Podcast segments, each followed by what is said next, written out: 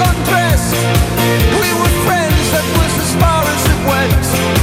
I used to walk your home sometimes, but it meant, oh, it meant nothing to you. Cause you were so popular, Deborah, do you recall? Your house was very small, with wood chip on the wall. When I came round to call, you didn't notice me at all. That's it. Let's all meet up in the year. 6 minuti trascorsi dopo le ore 11, mercoledì 8 marzo 2023. Riccardo Angelini, 92.7 Teleradio Stereo, soprattutto come ogni giorno alle 11. Alessandra Ostini, buongiorno. Buongiorno Andrea, buongiorno Riccardo, buongiorno anche all'uomo dello yoga, Matteo Bonello. Buongiorno Alessandro! L'uomo dello yoga, buongiorno, Matteo buongiorno. Bonello. E visto che bel saluto al sole che ha fatto? Un saluto al sole a Matteo Bonello, sì. È vero, è vero. Lo fa anche alla luna, da quello che ho capito, però insomma dipende dall'ora del giorno, immagino, e insomma da quello che gli ha detto l'insegnante.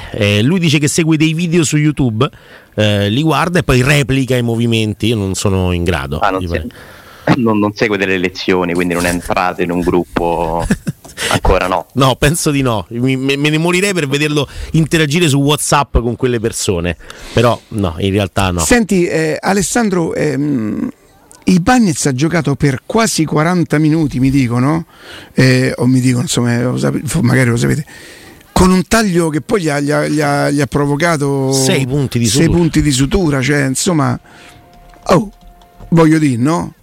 Una grande resistenza al dolore, giocare con 6 punti di sutura vuol dire che lì si sanguina. No, non lo voglio vedere. Non lo vedi. Ma sotto, proprio sotto. È qua. Vedi. È dietro il tallone, no? Mamma mia, lì poi taglio. È doloroso da morire. Sì, un brutto taglio. È giocare 40 minuti in quelle. È stato un colpo di Fagioli. Se non detta, sbaglio, così, era detta così pare che ha mangiato una cosa che gli ha fatto male, Ale. Ho capito, non è colpa mia del cognome di questo ragazzo, no, cioè, c'è un po' giochicchiato sul cognome di questo ragazzo, dai. No, assolutamente no, ma mi ha fatto ridere il post di Ibañez, 6 butti più 3-9, no? Dai, l'ha presa, ma sai, quando si vince fanno pure meno male le ferite, cambia tutto, e le energie che ti può dare una vittoria con la Juventus sono un bel bagaglio, secondo me, che ti porti pure nelle partite successive, anche se in teoria c'è sempre poi, adesso ritorniamo al rischio, risiamo di nuovo nel rischio, ne vogliamo parlare prima stavolta? Sì. Visto che non l'abbiamo fatto dopo Roma-Salisburgo e io per primo, che veramente mi sento in colpa di aver fatto con voi il discorso sul secondo posto. Sono stato proprio il primo a cascarci. Stavolta non bisogna cascarci di nuovo. La Roma ha vinto con la Juve, si ricomincia, palla al centro, Real Sociedad, ottavi di finale, coppe europee. Abbiamo visto ieri, ma era lo stesso stadio quello che ha giocato ieri, sembra un altro stadio. Sì, è vero, ma perché si vedono i seggiolini. Non mi ricordavo il colore dei seggiolini. Sì. C'hanno quel colore là, impressionante, impressionante quanta differenza esista, e questa cosa che bello orgoglio è per i tifosi della Roma. Sì, un divario così di presenze io non me lo ricordo da diversi anni, Sì, credo non fosse anche un problema di caro biglietti, perché in realtà ieri costavano 10 euro, sì, 10 euro i biglietti per andare a vedere una bella partita, che però io vi dico la verità, non so se godere di un eventuale, sì, godere godo se la Lazio viene esclusa, poi dopo fino a fine campionato non c'ha più impegni. No, è quello che vuole, però, capito, cioè alla fine però Riccardo, cioè, nel senso, a me mi fa godere loro che escono dalla Coppa, poi però dopo, siccome ce li avevo in mezzo alle ruote anche per quei posti lì, noi giustamente che cosa vogliamo? Che la Roma vada avanti in Coppa, volemo che loro escano, poi però a Roma gioca il giovedì e questi non giocano più, Atalanta non gioca, a Lazio non gioca, poi ora vedremo il Milan che cosa succederà, cioè dovremmo stare attenti secondo me nell'augurare se fa sempre comunque pur de poi sanna ma vedi, però intanto fallisci da coppa, no? Sì, che sarebbe uno smacco, che no? A che cosa? Agli ottavi? Sono sempre gli ottavi. Sì, ma tu lo dici perché pensi che la Roma invece avrà altre partite oppure a prescindere? Perché no, io sono sicuro che la Roma avrà altre partite. Io sono sicuro che la Roma supera il turno con la Real Sociedad. Sì, ragazzi, essere terzi in Spagna non è la stessa cosa che essere terzi o quarti in Italia. Io questa cosa non. Il divario tra le prime due della Spagna, tre se vogliamo considerare l'Atletico, non è paragonabile, specialmente come quest'anno, a quello nostro. Quindi la Roma è più forte, secondo me. Mica che farà una passeggiata di salute, eh? Non l'ha fatta tutto sommato neanche con il Salisburgo, dove però ha meritato sia l'andata e ha chiaramente certificato poi al ritorno. Real Sociedad ti creerà qualche problemino, faranno sto possesso palla, ti faranno giocare, non ti offriranno, però loro ce l'hanno Dybala? No. Loro ce l'hanno Ebram? Direte no. Loro ce l'hanno Matic? Ah no, lui proprio no. Loro ce l'hanno Smalling? No, hanno una buona Loro ce l'hanno Matic? No, lui no. Pensa. Capito? C'hanno manchi Ibañez, per dire, c'hanno Mancini, non c'hanno. Loro ce l'hanno Teleradio Stereo. Oh, lo vedi? No, a me mi verrebbe da dire gli c'hannarebbe allora da averci una radio come che ama loro come Teleradio Stereo ama la Roma. La Roma.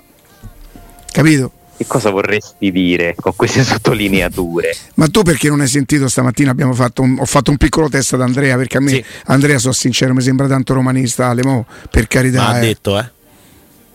Ma ha detto. Prima mi ha detto se me ne potevo andare. Sì. Poi ha detto me pari romanista.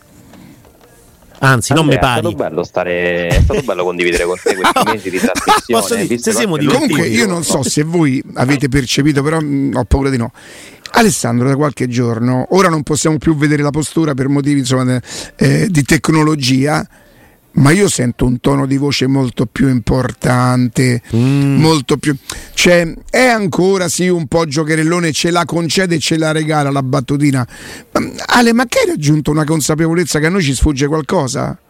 Guarda, io continuo a crescere per compensare la mancata crescita fisica e quindi è un processo che ho iniziato, no? Per cercare di comunque raggiungere delle vette che non potrò mai toccare a livello di centimetri.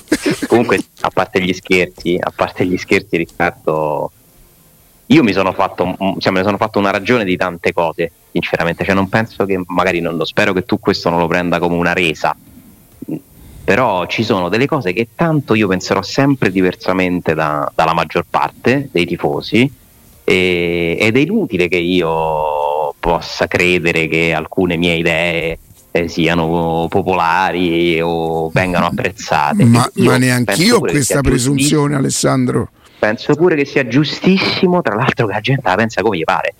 Ma anch'io trovo molto giusto. A me mi sembra che sono loro che non trovano giusto che uno la pensa in maniera diversa. Bravo. Bravo, infatti l'importante è che comunque ci sia sempre la possibilità per tutti di esprimere un'idea e Teleradio Stereo in questo è una garanzia, perché mi sembra che ci siano tutte le idee nel palinsesto, anche opposte fra di loro, sì. E poi di base c'è l'onestà, io combatto per quella. Se uno ha un pensiero sbagliato, giusto, intelligente, un po' ingenuo, l'onestà è alla base di tutto, quindi forse questa consapevolezza che tanto certe cose non cambieranno mai mi fa sembrare che io sia più, non lo so, abbia un tono diverso, ma tanto è inutile andare a fare battaglie ideologiche.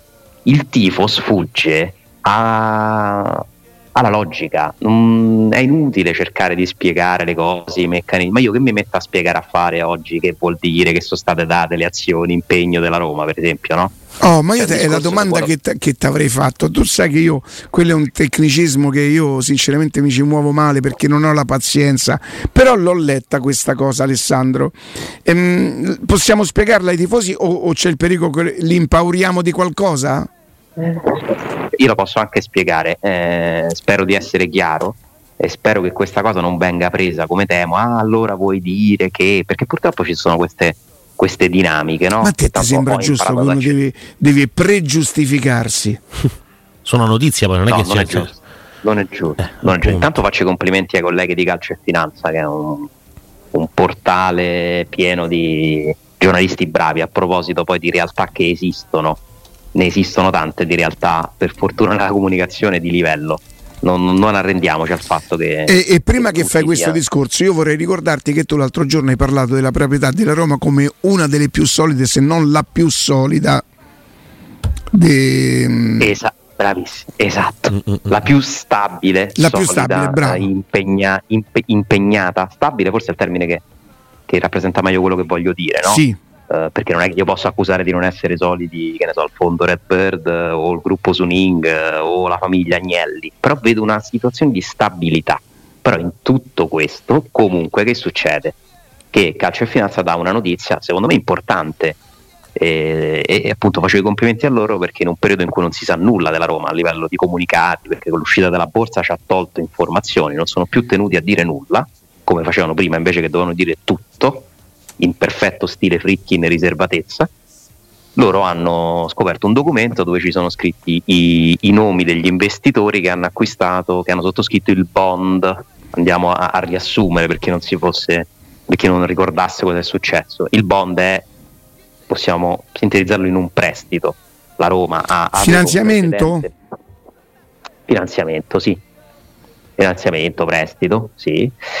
La Roma, invece di rivolgersi alle banche, come fanno tra l'altro praticamente tutte le società, perché tutte le società lavorano a debito, e io vi ricordo un'altra cosa importante: se tu hai un debito grosso, a volte è un segno di salute, perché gli investitori privati, in questo caso le banche, non presterebbero i soldi a chi non li può ridare. Esatto, che diventano solo a chi li può ridare, e quindi è un segnale di fiducia che ti dà il sistema dei finanziamenti. La Roma aveva un precedente bond aperto da 275 milioni di euro, aperto dalla precedente proprietà. Fritkin che fa? Chiude quello, rimborsa in anticipo quei soldi, ne mette una parte, un centinaio suoi, e abbassa fino a 175, e ne apre uno nuovo, esatto, da 175. Ma chi te li ha dati quei soldi? Calcio e Finanza ti fa l'elenco delle società, che non sto qui a dire, tanto sono tutte società internazionali che fanno operazioni di questo tipo. E glieli danno a fronte di che cosa, Alessandro? Esatto, la notizia è che glieli danno a fronte di un pegno su tutte le azioni della controllante della Roma. Quindi le azioni della Roma sono in pegno, diciamo indirettamente. Se io non vi ridò questi soldi, loro hanno il diritto di prendersi tutte le azioni della Roma. Ma questa cosa è normale, perché è una delle condizioni necessarie per le quali tu puoi accedere a un prestito. È come se, che peraltro la Roma è un prestito che, questo come tutti i prestiti, ne paga in percentuale, li ha comprati sti soldi in qualche maniera. E qual è la differenza? Il vantaggio, uno dei vantaggi del bond, è che per esempio si rimborsa quasi tutto il capitale si rimborsa alla fine e non durante, quindi tu questi soldi li puoi tenere più a lungo. Nel frattempo tu paghi solo gli interessi. Esattamente. E questa qui è una garanzia che viene data per blindare questo finanziamento. È la stessa logica per la quale, quando ti concede un mutuo la banca per comprare la casa, si prende l'ipoteca, iscrive l'ipoteca sulla tua casa. La casa è la tua, tu gli restituisci tutto alla fine. Sì, esatto. Vedi, quando io ho un debito con la banca, è vero, ma il debito con la banca adesso è inferiore, perché 25 anni è inferiore al valore dell'immobile che ho comprato. Quindi è vero che ho un debito, ma a fronte di una cosa che vale, cioè c'avevo 260.000 euro di debito con la banca, ma c'avevo una casa che valeva 220.000 euro. Certo, esatto, esattamente. In questo caso qui tu ottieni dei soldi che ti servono per mandare avanti l'attività, perché Fritkin continua a mettere soldi, ma insomma, se intanto c'è pure qualcun altro che mette da fuori è meglio, ma perché lo fanno tutti? Ma lo sapete quali sono le società più indebitate con le banche? Quelle della Premier League, nonostante perché lì glieli danno molto volentieri i soldi le banche alle squadre inglesi. C'hanno un giro di ricavi che li blinda, e quindi tu quei soldi li riprenderai sempre con interessi. Quello è il lavoro delle banche, prestare soldi. E quanta volte si fa confusione, la Roma è piena di debiti. Non è per forza un segnale negativo, anzi diventa quasi sempre un segnale positivo, perché non te li presterebbero i soldi. Oddio, si va a giacca blé magari. Vabbè, loro c'hanno sempre la giacca ble, però. Sì, dipende, sì. Ble, non blu, eh. No, ma no, quale blu? La giacca blu. È arrivato. La giacca ble. Blu. Scritto ble. Come? Ble. Ble. Senza proprio, U, eh. Senza, no, sì, ble, sì. Ble. Con un accento, secondo me. Beh, sì. Sì. Ble. Ble. Lo mettiamo là, dai.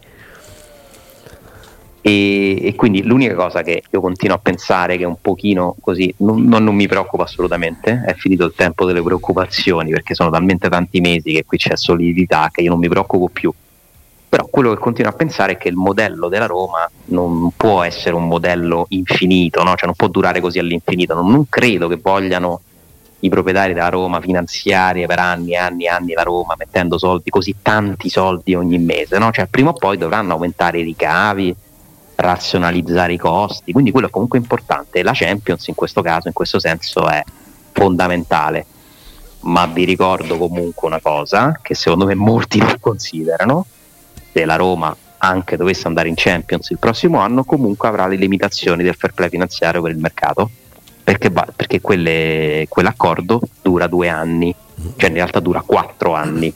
Per i primi 2 anni tu devi fare saldo positivo di mercato e non conta nulla se ti qualifichi in Champions o meno, ma comunque sarebbe importantissimo andarci, certo, a prescindere. Quelli sono soldi che tu non metti sul mercato, però in realtà poi sono ricavi per la società, esatto, sono ricavi per la società e sono pure secondo me un biglietto da visita per comprare i giocatori che, certo, vengono a fare la Champions. Ma ragazzi, ma avete visto ieri, cioè, ma è un altro sport. È un altro sport, c'è un'altra intensità, cioè vediamo dei gesti atletici in Champions, non solo tecnici, che sono proprio un altro livello. A me hanno impressionato alcune azioni del Chelsea, sinceramente, eh? Chelsea che sta facendo una fatica enorme in campionato, la Champions ti trasforma tutto, e quindi sì, sarebbe veramente importante andarci, tanto importante. Alessandro, ieri sera mi è capitato, che poi non è vero, l'ho rivisto stamattina, comunque ieri sera sulle Iene è stato intercettato l'arbitro, insomma il quarto uomo di Cremonese Roma, reo di aver detto quelle cose. Ti dico la verità che al netto del fatto che hanno preso un ragazzo sordo, gli hanno fatto leggere il labiale, insomma sono delle persone proprio che, oltre che purtroppo che la vivono in prima persona, credo che ci sia anche uno studio, certo, voglio dire, certo, anche riconosce il labiale e il ragazzo dice assolutamente, lui dice vai a casa, non lo vedi che ti stanno prendendo per il culo tutti. L'arbitro si giustifica dicendo non ho detto quelle cose, ho detto vai nell'area, mentre invece il ragazzo dice la S è casa, insomma. Ma al di là di questo, che comunque se proprio non è una certificazione, perché Filippo Roma tende anche a precisare, è proprio l'arbitro che non è credibile, Ale, ti giuro. È vero che non poteva parlare, è vero che quando arrivano le Iene ti mettono comunque addosso una pressione e una cosa, pure loro sono paraculi, eh. Poi è vero che alla fine tagliano, incartano, ma grosso modo la roba è quella là, e l'arbitro non è proprio credibile. Però io pensavo, no? Ed era questo che io ipotizzavo sabato, dico guardate che ha fatto la genialata, stavolta l'ha fatta davvero, e l'ha fatta davvero. Però pensavo, fermano Serra e forse fermano Mourinho. Se togliessero a Mourinho le giornate, guarda che sarebbe un precedente non indifferente, Alessandro. Perché dice, perché gliele tolgono? Perché il quarto uomo l'ha provocato? Allora pure si tenta un calcio di reazione, te mi ha provocato, che vuol dire? Se lui riesce a fare questa cosa anche solo per una giornata, lì poi c'è da decidere se è Guido Dubaldo col Corriere dello Sport che o difende Conte, per altri giornali o difende avvocati da Roma, insomma non si capisce bene che o difende. Secondo me Mourinho è capace di difendersi da solo, però se lui riesce a fare questa cosa non ottiene, può giocare il derby, può essere presente al derby. Aspetta, nella peggiore delle ipotesi, perché può darsi pure che gliele levano tutto. Tu prova a pensare, Mourinho assolto, Serra squalificato, cioè tutti a casa, giustamente tutti a casa lei. E ne parliamo dopo. E poi la genialata con quella formazione che sembrava inizialmente per qualcuno, per molti, chiedo scusa, perché poi dopo sono tutti bravi a dire e bisogna scriverlo all'inizio, guarda sto cornutaccio come gliel'ha incartata, lì devi essere capace. E sembrava una minestrata, una bella pasta e fagioli sembrava inizialmente, no? A tra pochissimo, Ale.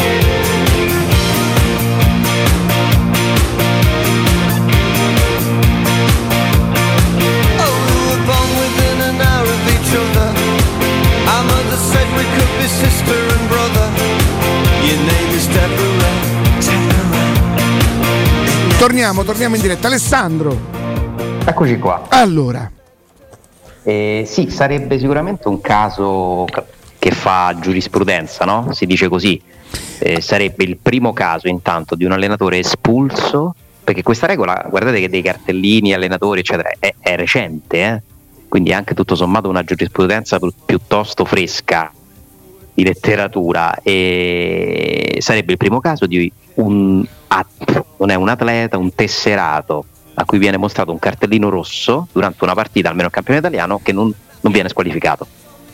Quindi pensate quanto può fare giurisprudenza. Alessandro, sarebbe la prima volta, a parte che già in parte, pure se non ci riuscisse, però quello che ha messo su è la prima vera volta che io mi inchino al genio, perché a me, ti dico la verità, non è che mi avesse così sorpreso o che fossi rimasto stupefatto dalle sue. Stavolta, ti dico la verità, te devi mettere da una parte tanto de cappello e di guarda, a colpa forse la mia che non te capisco sempre, Michele. No, Michele lui. No, capito. No, Michele lui, di Michele, di e così, capito? Ma la non reazione al gol, la non esultanza al gol. No, ma è bello vedere Ebram accanto a lui che sta prendendo indicazioni, sì, no? E la differenza tra le due scene. Tanto complimenti a Ebram, perché secondo me a Roma qualsiasi altro centravanti si sarebbe sentito ferito, toccato di non essere stato scelto. Questo mentre l'allenatore sta dando indicazioni a festeggiare chi i compagni. Io stimo. Ma guarda il labiale che fa Mancio. Guarda, Mancio. E va. Sì. Che non ci crede manco lui. Uno ovviamente. Così io stimo. Questo stimo. Perché non è contento per una cosa. Non è una cosa che lo rende contento perché è una cosa che ha fatto lui. Certo. È una cosa perché fa un compagno di squadra della Roma. Non sapete quella è la cosa che mi fa più ridere di quella scena? Nuño Santos. Rimane pure lui fermo. Sì. Ma è quello Nuño Santos? Sì, è lui. Sì, ma lui vive di luce riflessa. Nel senso isolato, dici. Io credo che lui sia un po' come fanno i cinesi, una copia di Mourinho, tipo come fanno i napoletani, è il fedelissimo. La Louis Vuitton rifà, capito come? Mourinho non esulta, non fa la smorfia e lui pure fa finta di niente, di guardare il foglio. Bellissimo, una delle scene che mi ha fatto più ridere. Secondo te che gli ha scritto dopo il gol sul foglio?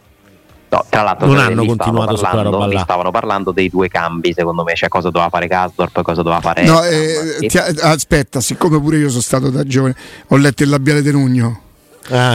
Foti invece va da Mourinho e dice: hai visto? Tanto Coverciano quando c'è arrivato gli ha detto Foti a voglia prima che è arrivato a Coverciano. Ma, ma pure quell'altro con auricolari sta serio. Come si aspetta che ne arriva un altro? Tu puoi vedere, Ale, a noi ci puoi vedere? Il nostro monitor? No, ma l'ho visto chi? No, arriva il terzo come si chiama? Quello che sta sempre con l'iPad. Foti arriva a abbracciare Mourinho che non lo conosco. E gli dice adesso vi vedo. Ecco. Aspetta, ne arriva un terzo. Pure questo dice porca troia, abbiamo segnato. No. Sì. Non dice questo. Michele Salzarulo. È vero. Come si chiama? Michele Salzarulo. Non ho capito. Si chiama Michele Salzarulo. Michele Salzarulo. Però Foti arriva a braccio. Sì, lo vedo Gardini. Che insomma. Ma è. Sì, però tutti un po' contenuti. Voglio sapere che c'è scritto, che scrive dopo. Guardate che è una scena che fa capire veramente quanto lui sia il capo della panchina. È una scena bellissima. No, io però ti posso dire una cosa, ecco, Ebram mi fa impazzire. Ti fomenta proprio. Sì, proprio perché sta in panchina, che... cazzarola. Cioè, tu prova, Jago avrebbe fatta una cosa del genere? Non l'avrebbe mai fatta. Jago non l'avrebbe mai fatta. Avrebbe fatto con lui magari. Vabbè, però. Jago una cosa come... Quindi, sì. Ebram, Mourinho, Santos... Michele Salzarulo che te la vinde il culo. No, ma te ragazzi, vabbè, lasciamo stare, cioè proprio scadentissimi. Per fortuna che la radio è composta anche da altre cose, insomma, da altre bellezze, voglio dire, no? Parli di me? No, che cosa incredibile. No, però c'hai ragione, fa ride questa cosa di come lui riesce a tenere tutto sotto controllo. Il cambio, cioè, non arriva. Tu ti rendi conto, Alessandro, la panchina esplode per fallo laterale e non festeggia il gode Mancini. Esatto. Bellissimo. Ma guardate Foti, no? Numero uno staccato. Stavolta sì. Foti mi fa ridere che va lì. Sì, no? Ma perché sta Roma non sta Coverciano, Ale. Qui grazie. Anche Gardini capisce che non è proprio aria di fare cose troppo. No, guarda, vedi? Sorride, però poi no, si calma. Sì. E si rimette perché in tasca.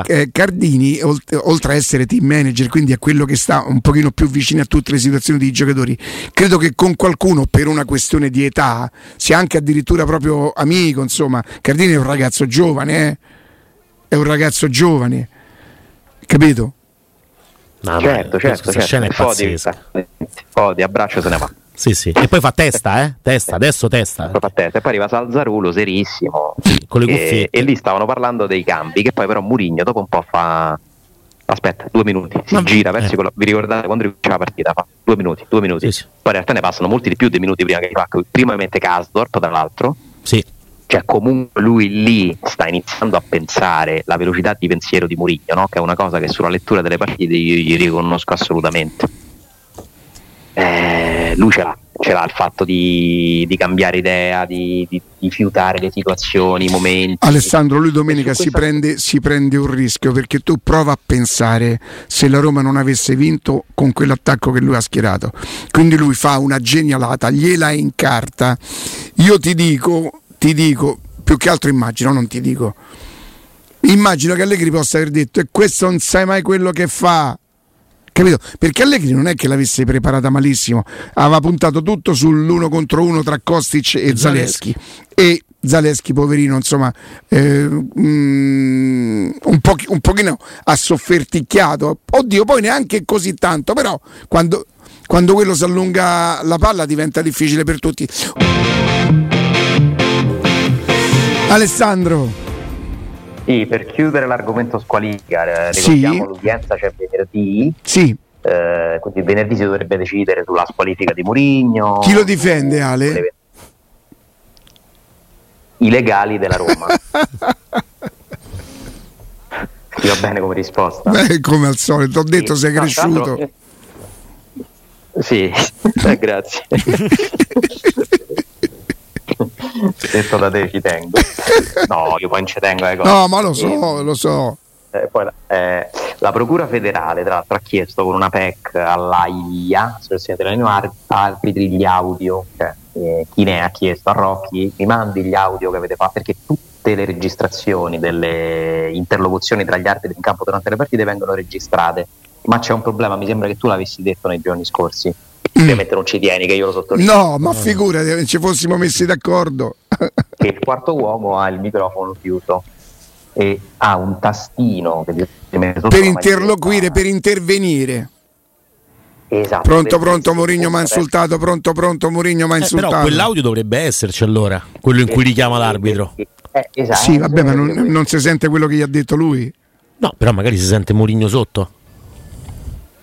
Cioè, magari sentiamo, non si sente quello che ha detto prima. Ma guarda che Mourinho non pagherebbe tanto quello che ha fatto in campo quanto quello che avrebbe fatto negli spogliatoi. Certo. Ed è per questo che magari la procura potrebbe dire: ok, in campo è una cosa, poi quello che succede negli spogliatoi è perché è stato provocato da Serra. Io ripeto, sarebbe un precedente, però viva Mourinho tutta la vita. Che un arbitro viene a Roma si dice sbugiardato. Capito? Beh, sarebbe importante, dai. Comunque, perché il microfono è chiuso del quarto uomo? Perché altrimenti l'arbitro sentirebbe per tutta la partita. E certo. Partine, le cose. Cioè, quindi bisogna vedere, l'ha aperto quando stava dicendo a Mourinho quelle cose? Ma no. Lui lo aprirà per dire: guarda, mi sta insultando, arriva Piccinini, e su indicazione del quarto uomo espelle. Tant'è vero che il labiale di Mourinho è: devi buttare fuori lui. Eppure è un po' una forzatura quella là, ma se lui ci riesce è un caspita di genio, non perché non lo fosse prima per molti, per me non lo è sempre, in questa occasione proprio tanto di cappello, e per quello che ha fatto domenica sera. Ci sta. Incartando la Juventus, che ricordiamo fino a un quarto alle 9 era una delle squadre più in forma del campionato. Quanto sei polemico. Certo. E comunque il capolavoro quale sarebbe? Magari anche solo un turno, avrebbe quindi fatto panchina con la Juve, salta Sassuolo e torna a Derby. No, ma non solo, Alessandro, non solo che lui si fa togliere un turno, perché poi due turni sono una conseguenza. Lui per la prima volta fa prendere una decisione a qualcuno che gli arbitri non sono infallibili e che non si possono permettere tutto. Io ripeto, secondo me è una categoria vessata che molto spesso subisce, ma quello hai deciso, fatti rispettare in un'altra maniera, non ti devi far rispettare mancando di rispetto. Arriva Mourinho, tu parla, lui parla, lui dice: la prego, si metta seduto, qui non può stare, la invito a mettersi, non esasperi gli animi, come ha detto Mourinho. Dice: a me a volte mi dicono così, va bene, adesso hai visto tante volte il quarto uomo mette la mano sulla spalla in maniera garbata come per accompagnarlo di nuovo a posto. L'atteggiamento di Serra è un atteggiamento spocchioso, anche irriverente, non perché non glielo so può fare a Mourinho, che in teoria ne lo potrebbe fare davvero, non si dovrebbe fare con nessuno. Perché purtroppo ha deciso di fare il quarto uomo, quindi tu non puoi fare quello che fa un giocatore. Tu, un giocatore, ti manca di rispetto, e i guardaline gli mancano sempre di rispetto. Io penso che sono più insultati i guardaline che gli arbitri, adesso un po' meno per il discorso del fuorigioco, però sì. Guarda, ci sono i labiali di quelli che sì, poi sì. Aspetta, gli stranieri devi conoscere tutte le lingue. Ma se ti insulta a sciomuro, ma come obbecchi? Orsato aveva deciso che no, bastava un gesto della mano di Salah per cacciarlo, insomma, certo. Non capendo la lingua. Alessandro, grazie, vi saluto con questa dichiarazione. Ahia, attenzione, mettimi un po' la musica della dichiarazione. Vediamo se è la stessa che potrebbe essere. Eccola, è comunicato. A parlare è Sven Mainans, centrocampista della Z Alkmaar, che a proposito dello stadio olimpico ieri sera dice: il De Kuip, cioè lo stadio del Feyenoord, was more impressive than this. Era più impressionante di questo. Beh, però insomma, dai torto. Guarda, intanto io non dico niente sulla sconfitta di ieri sera, perché noi dobbiamo giocare domani sera, quindi non sputare per aria che ti ricasca in faccia. E l'istinto è quello di sperarli fuori dalle coppe, perché loro che escono agli ottavi, una coppa che noi abbiamo vinto, sì, poi ti diranno non ce ne frega niente, però intanto però poi dico non giocano più per tutta mezza la settimana. So. Però vabbè. Ma non finisce. Forse ce ne una ragione. Sull'Olimpico poi chiudiamo proprio. Llorente ha rilasciato un'intervista, Diego Llorente ha rilasciato un'intervista a Radio Marca, e sull'atmosfera dell'Olimpico dice: allo stadio viene tantissima gente nonostante la presenza della pista d'atletica che ostruisce la vista. È incredibile come ci spingano in ogni partita. Anche sì. Lui si è accorto, no, di questa cosa che è assurda, cioè la visibilità scarsa dell'Olimpico e la pista atletica che di certo non aiuta a vedere le partite, no? E lui è stupito da questa cosa. Ok. Alessandro, grazie. Un abbraccio, grazie a voi. Buon lavoro e a domani.